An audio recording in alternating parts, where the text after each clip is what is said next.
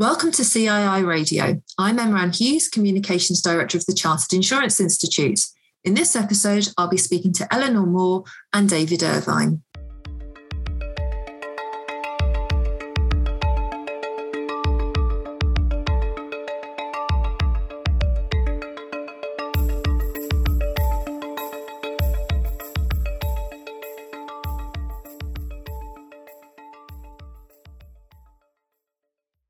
In this episode of the podcast, we're talking about how 2022 marks 125 years since the local institutes came together to form the federation, which would evolve into the Chartered Insurance Institute. We'll reflect on the value local institutes provide to members and how they have evolved to meet today's professionals' needs. I'm joined by Eleanor Moore, President of the Insurance Institute of Manchester, and David Irvine, National Membership Engagement Manager at the CII. Um, to find out more about this podcast and the useful links, go to thejournal.cii.co.uk forward slash podcasts. Welcome, Eleanor and David. Uh, hi, Emma. Thank you for having us. Yes, hi Emma. Thank you. It's uh, a pleasure to talk about the institute. Um, so, Eleanor, Manchester is one of our oldest local institutes and provided the CI with their first ever president. If we fast forwarded him to 2022, what would he recognise of the Manchester Local Institute of today? I think he would recognise that the pillars that they put in place at the time when that the institute was formed are still there. There is a focus on education, um, professionalism, networking, and bringing together these professionals to share their knowledge. And that still exists very much. I think technology has changed massively, and he would be a bit shocked at what we have in place at the moment. And uh, the buildings have changed. We have a lot of big glass buildings now. I think the diversity that we have now would shock them in a good way. It's fantastic now that women see insurance as a fulfilling career and that there are so many women in the industry and that there is such um, now financial, social background diversity as well. So I think they would be very proud of what they achieved, of what they started, and what is still going. So yeah, he'd see a lot of progress in terms of building on the foundations that he started. Obviously, so much has changed for so many people as a result of the pandemic. What impact did the pandemic have on the way um, your local institute supported members? So initially, we obviously took our CPD program online. And we have delivered over 100 hours of CPD online now, which is amazing. We adapted really quickly, but it was actually what our members were asking for. So not only did we offer the technical subjects, we offered a lot of soft skills and mental health subjects as well to provide that reassurance that we're all going through the same thing, but that support is out there. The CPD program being delivered online meant that it was more accessible to our members. So we saw the numbers of attendees soar. And that can only be a good thing. So going forward, we will be offering hybrid CPD programs. So we will do the face to face events, but we'll also be offering the virtual ones as well, which is great. The other things we did, we offered a few virtual social events so that people could continue to network. We did a virtual dinner as well, which was really well received and great fun, um, and included awards. Uh, we, we offered an award ceremony as part of that, and, and that was really uh, well received as well. And it was a very positive thing to do. I think the other thing to sort of note is that we had to, I had to serve a second term. Well, I didn't have to, I chose to. And it was the first time in peacetime. So the, the last president to serve a double term was actually during World War II. And I feel very proud of that, that we did step up to the, the plate and we have provided the support, the continuous professional development for all our members should feel very proud, Eleanor. I think, you know, at the start of the pandemic, many people thought, my gosh, how would you engage and connect with others? And wonderful to hear how you've managed to you know, achieve even greater engagement and connection during a time when, you know, for, for a lot of the last two years, we were having to stay at home and save lives and protect the NHS. So that was wonderful. David, how have other local institutes adapted the way they support and provide, um, provide for members in the current times? Well, pretty similar to Manchester, to be fair, Emma. So the USP of our volunteer network is the fact that the local membership proposition is developed for members by members, and that's that's always been the case. But it's safe to say that network has evolved massively to meet modern membership needs. So across the UK, we currently have 56 local institutes, and they're all run by a network of volunteers and supported by the CII's regional membership team. Does actually deliver on a number of key aspects of the membership proposition, including a technical CPD program, revision support, networking events, and various engagement initiatives. And over the past couple of years, I've been immensely proud of how the network has modernised, especially following the pandemic. As Ellen has just mentioned, historically, institutes have always focused on face to face technical programs. But during the first few months of 2020, these programs needed to move online, and our volunteers embraced this new way of working with open arms. So much so that they delivered a record number of engagement touchpoints across 2020. We actually audit local institute output on an annual basis, and across 2021, the network surpassed those 2020 figures rolling out over 2,000 activities across the UK and delivering over 70,000 engagement touchpoints. On top of these technical CPD programs, we'll institute are now running more and more engagement initiatives created to develop relationships with members at a local level. And this can be anything from revision support and mentoring through to events covering diversity and mental health. It's actually amazing to see how our volunteers support their members at a local level. I was going to say, and and showing some real ingenuity as well for the forthcoming issue of the journal. Um, we've got the founding local institutes of the federation reflecting on what it is to be a modern, relevant, and diverse local institute.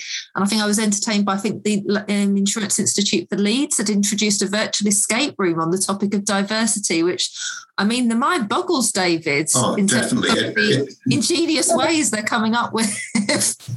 Exactly. And We've seen the you know the network change massively. You know, even I've been at the CII for a number of years now, and the output from the network is unbelievable. You, you couldn't write it, and you know, it used to be historically based on simple you know CPD technical programs.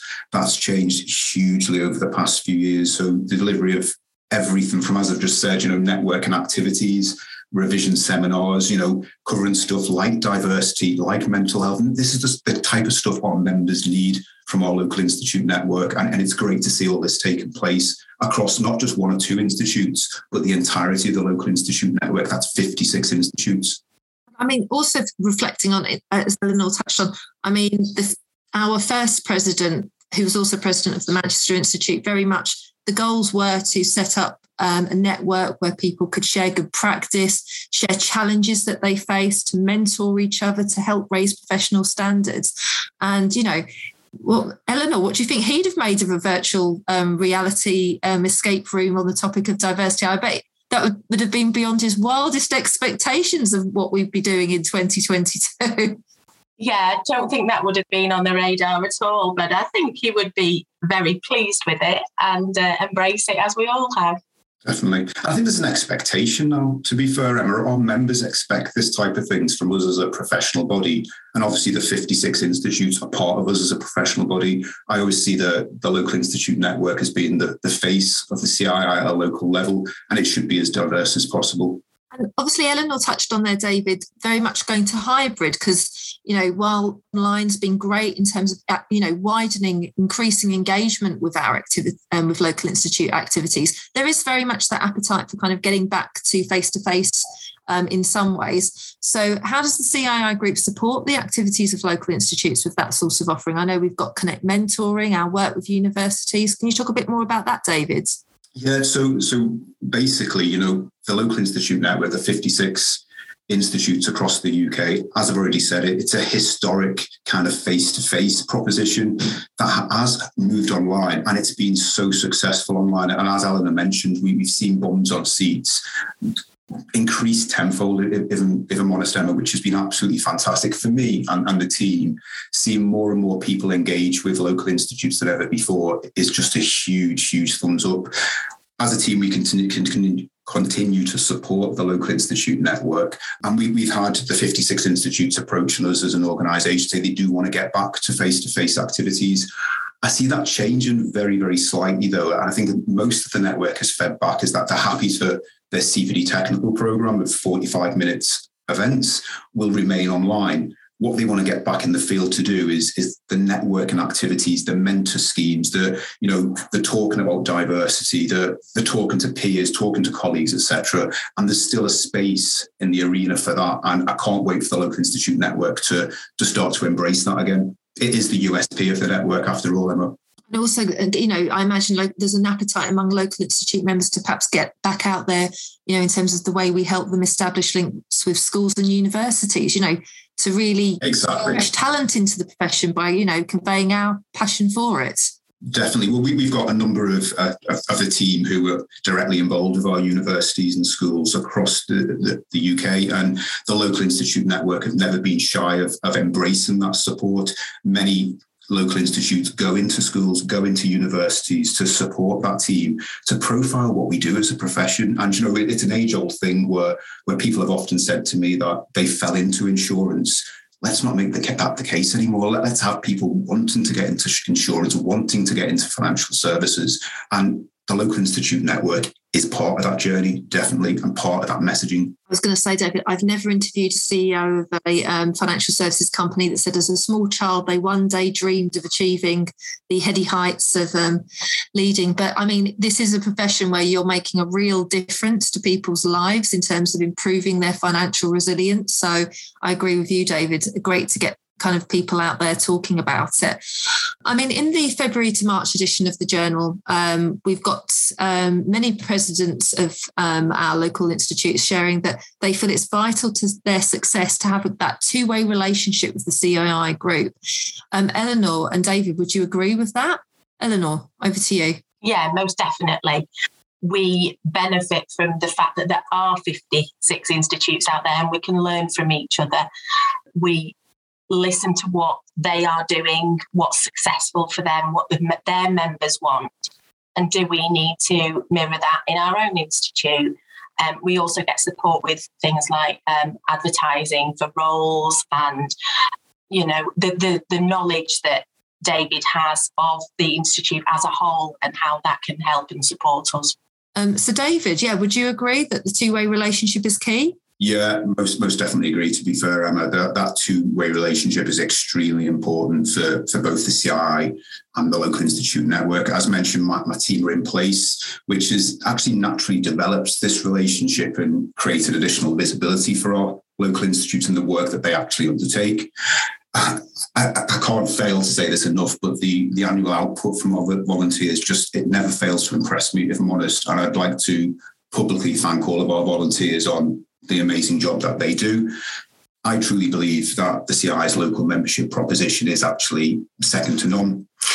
On top of all that, we, we do also have a vice president who is solely responsible for the local institute network. And David Ross, well, he attends board meetings and other meetings across the CII to, to what I like to call the volunteer voice. So he ensures that that volunteer voice is, is always heard.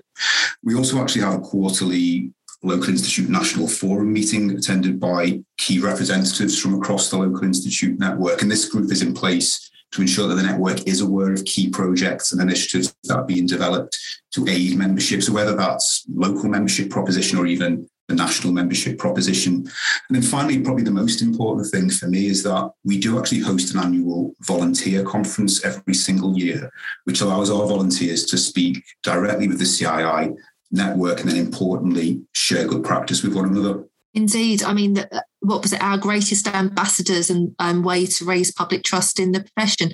Thank both of you for sharing kind of you know reflecting on our heritage and also sharing how local institutes and the cii group are evolving to meet members needs today.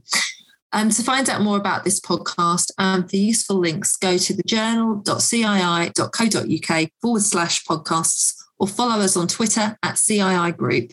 Until next time, stay safe and thank you for listening to CII Radio.